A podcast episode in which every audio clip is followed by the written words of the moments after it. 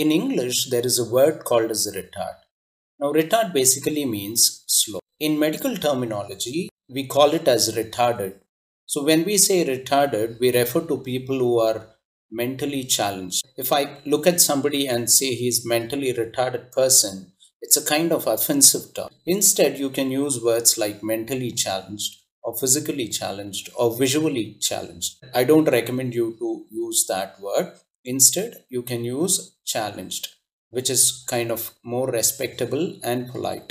If you look somebody and say uh, he's blind, you know, it's definitely going to hurt him. Instead, you say he's visually challenged. Similar way, like you can't look at somebody and say uh, he's an handicap, right?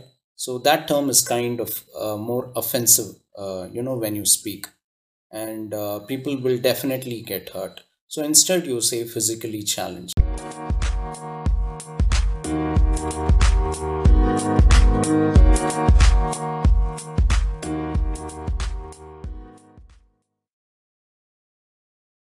So today we are going to learn about the word person. See, when we, uh, you know, refer to an individual, we call him as a person. It could be a man or a woman or a child. And when you want to refer to uh, say uh, several people, you either say people or you can use the plural form persons. Now persons means it's plural and again people uh, refers to the same, it's plural.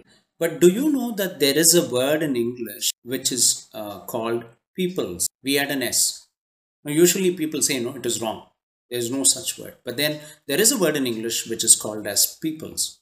Now this particular word refers to people from different cultural backgrounds. We call them as ethnic. So imagine uh, there is a place where uh, people from different nations, different culture or different race, they all are under one place. Then we have to call them as indigenous or, uh, you know, like peoples. Hi,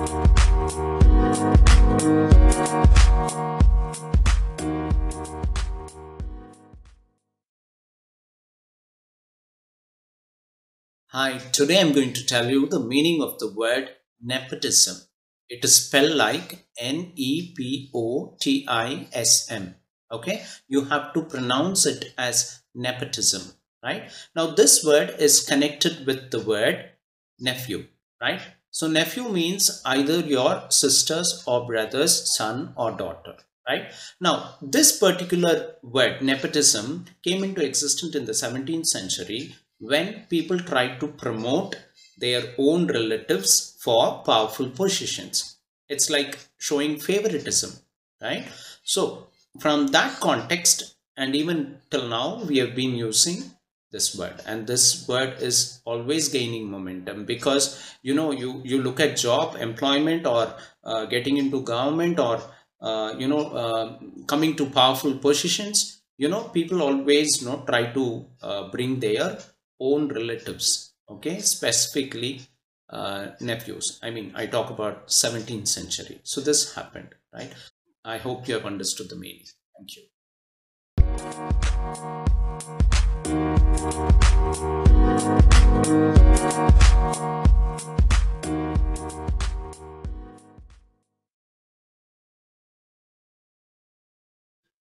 in this video i'm going to tell you about two important words which we normally use in our communication. The words are affect and effect. Now we need to understand the meaning and also the usage. So when you look at the first word, affect, no, it is spelled A-F-F-E-C-T. Okay. Now affect means you're creating an impact on someone or something, right? So that's affect. Now, for example, I can say smoking affects my health right so that means smoking is creating a impact on our health or it is hazardous to our health right similarly uh, when we talk about effect e f f e c t it means uh, as a result or as a consequence right? You would have heard cause and effect. That means uh, for example i'll give you a sentence like uh, because of the oil leakage many fishes died. Okay? So this means uh, you know like uh, the cause is the oil leakage and the effect is a lot of fishes died. You understand? So this is how we have to differentiate between the words affect and effect. Thank you so much.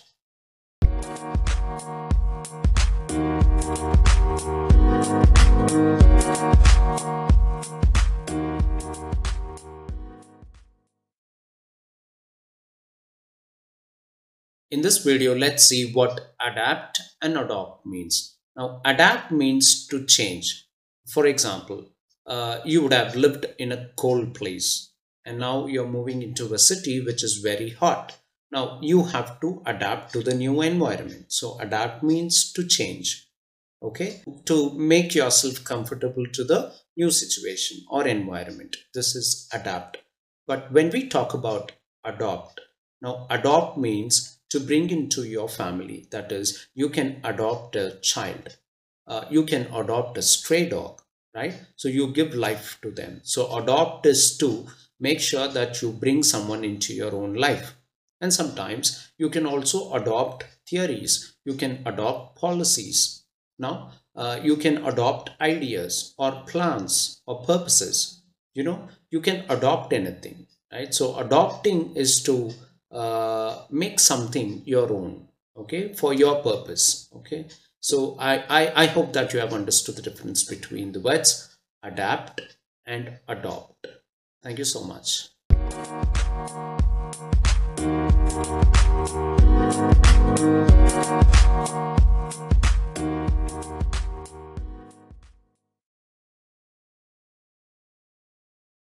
You're most welcome to TDP. You're learning English with Rajesh.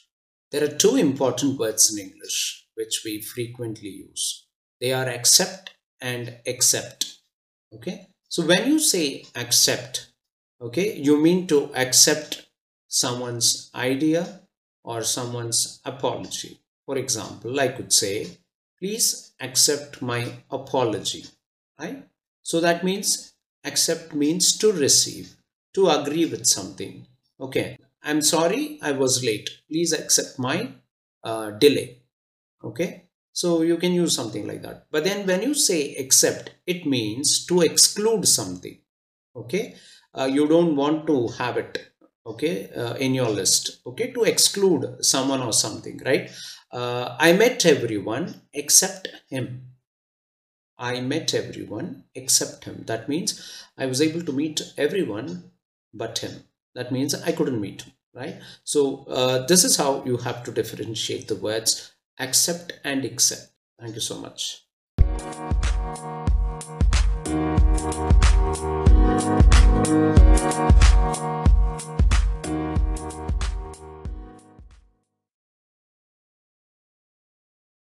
In this short video, I am going to explain the difference between continual and continuous. Sometimes these two terms are very confusing. And many of us, we don't know that there is a word called as continual in English, right? So what is the difference between the word continuous and continual? See, continuous we would have heard many times, right? So continuous means it refers to an action or a process uh, which is continuing for a long time, right? So continuous uh, means uh, continuing for some time or long time right for example a rain can be continuous it is continuously raining okay? That means that uh, without breaks the rain is continuing right for long time maybe even days right? Then what is this word continual? I could also say rain is continual. So what does it mean? So when i say rain is continual i i try to mean that uh, there are breaks in between. That is the rain frequently comes and goes. There are breaks, there are pauses in between, right? Uh, even a cough can be continual.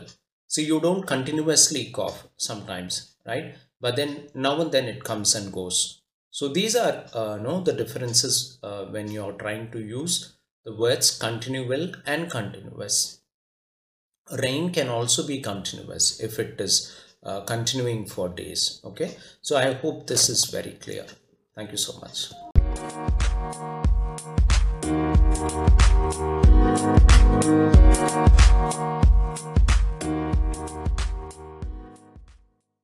let us look at a very common word in English today.